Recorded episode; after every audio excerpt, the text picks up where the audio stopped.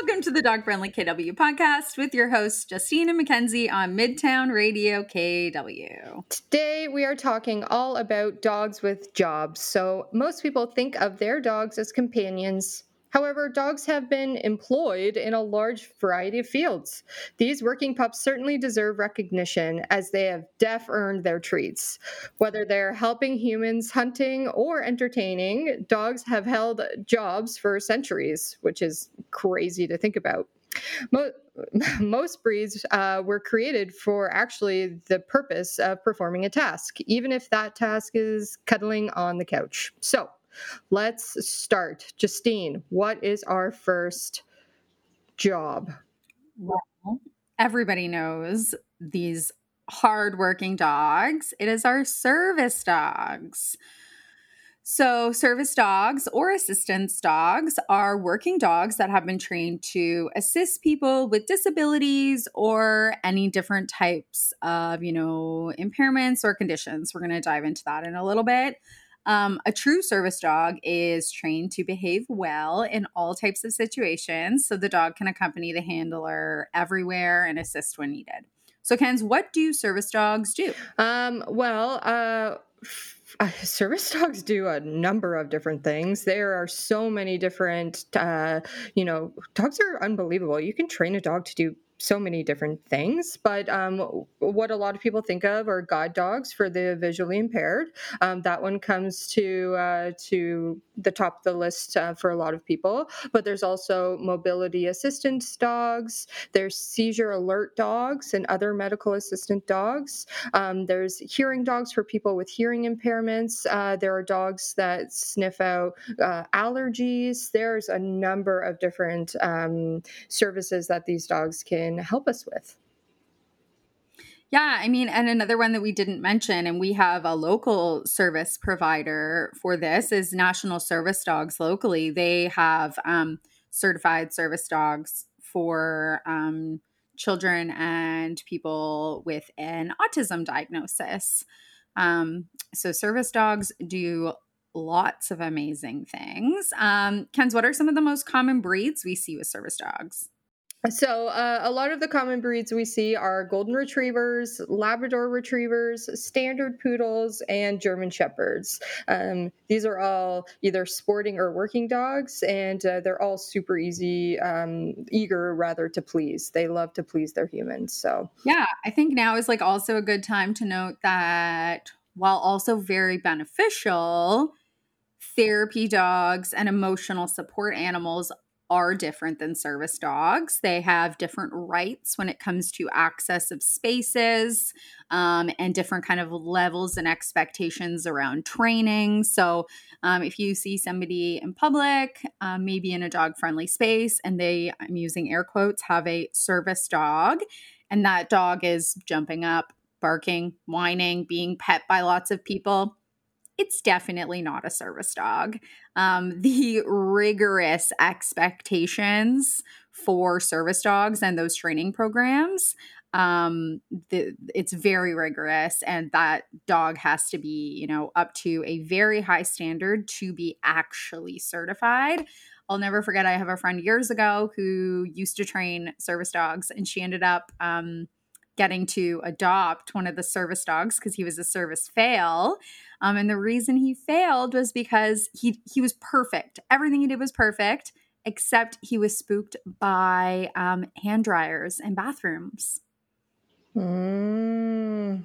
Yeah, it's uh you the dog has to be solid, has to be able to go through absolutely anything and everything. Um, because you never know when you're going to that dog is going to be needed of service. So um yeah, it's uh there is a huge difference and um we we do see uh we actually have a great graphic in our in our community guide for mm-hmm. this um, that does explain the difference but uh, we do see a lot of confusion around the wording of therapy dog versus emotional support animal versus service dog.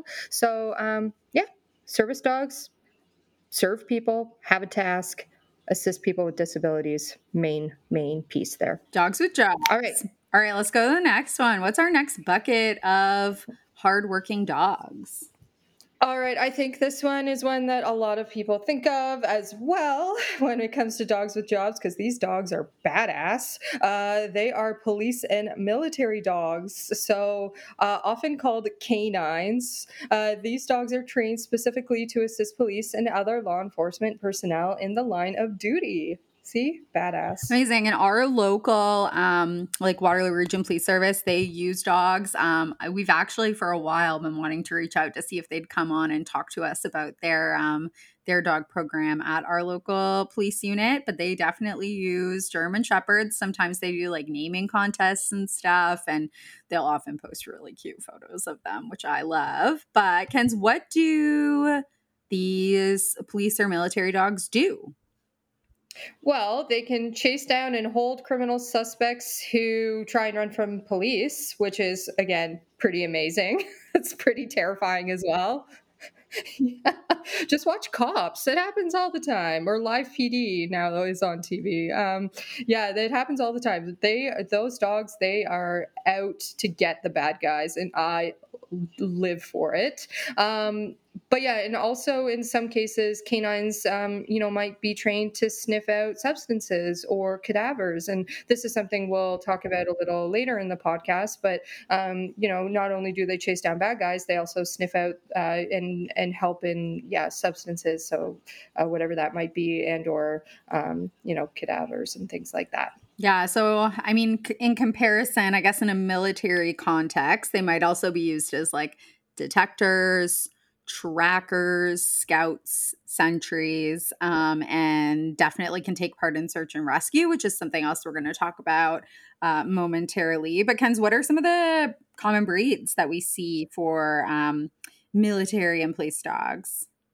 So we did mention German Shepherds, so that's definitely uh, up there. But what we're seeing a lot actually um, in in um, today's police force is a lot of Belgian Malinois, mm-hmm. so and Dutch Shepherds. So these are these are um, Belgian herding breeds, uh, and they are smart. And these dogs are freaking driven, and these dogs are fast. So you see, yeah, you see these dogs a lot. Um, they're being actually um, uh, some of them are being imported into like better the breeding program here in North America, um, just for this purpose of being a working dog with the police military. Um, forces, which is pretty incredible. I just googled them. They're so cute.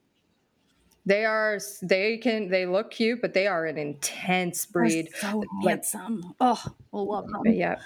All right, let's move along to our final one of this first half of the podcast: search and rescue. So, mm-hmm. search and rescue dogs might do things like tracking, specialized search, avalanche rescue, cadaver locating, um, all different types of things. What do they really do, or where might we use these types of dogs, Kenz?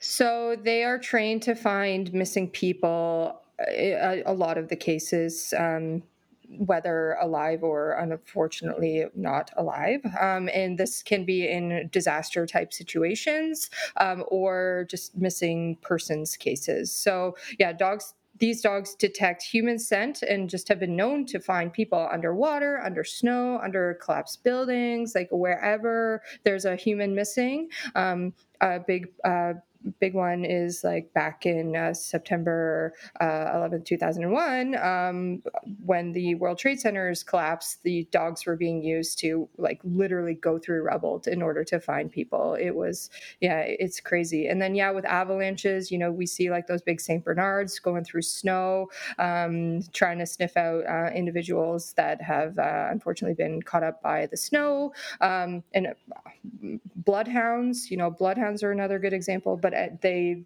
are bred and trained to find people.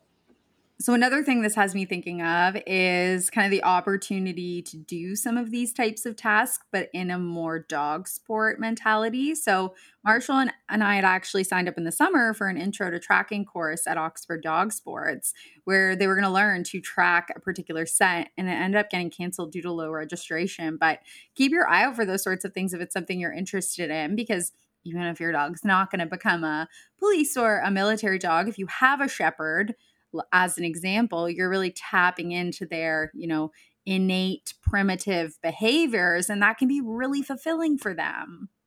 And believe it or not, all dogs, no matter the breed, that is embedded into them. That is instinctual. So yeah you can have a chihuahua that loves to do search and uh, i'm using air quotes rescue in in whatever the case may be whether it is just finding a scent that you've put out. But yeah this is again instinctual into dogs. So uh, try it out. Um, even if you don't uh, uh, here we have some common breeds that are used for search and rescue. So like i mentioned st bernards labs golden retrievers border collies leonbergers german shepherds Shepherds, Newfoundlanders are used for water search and rescue. That's literally what the breed was bred for. Um, you know, even if you don't have these breeds of working or herding dog, you know, uh, bring out your chihuahua bring out your your your mix your mutt mix like bring them out and they would absolutely i'm sure love to look for um, for whatever you put out the for them to find Amazing. Well, there you have it. Our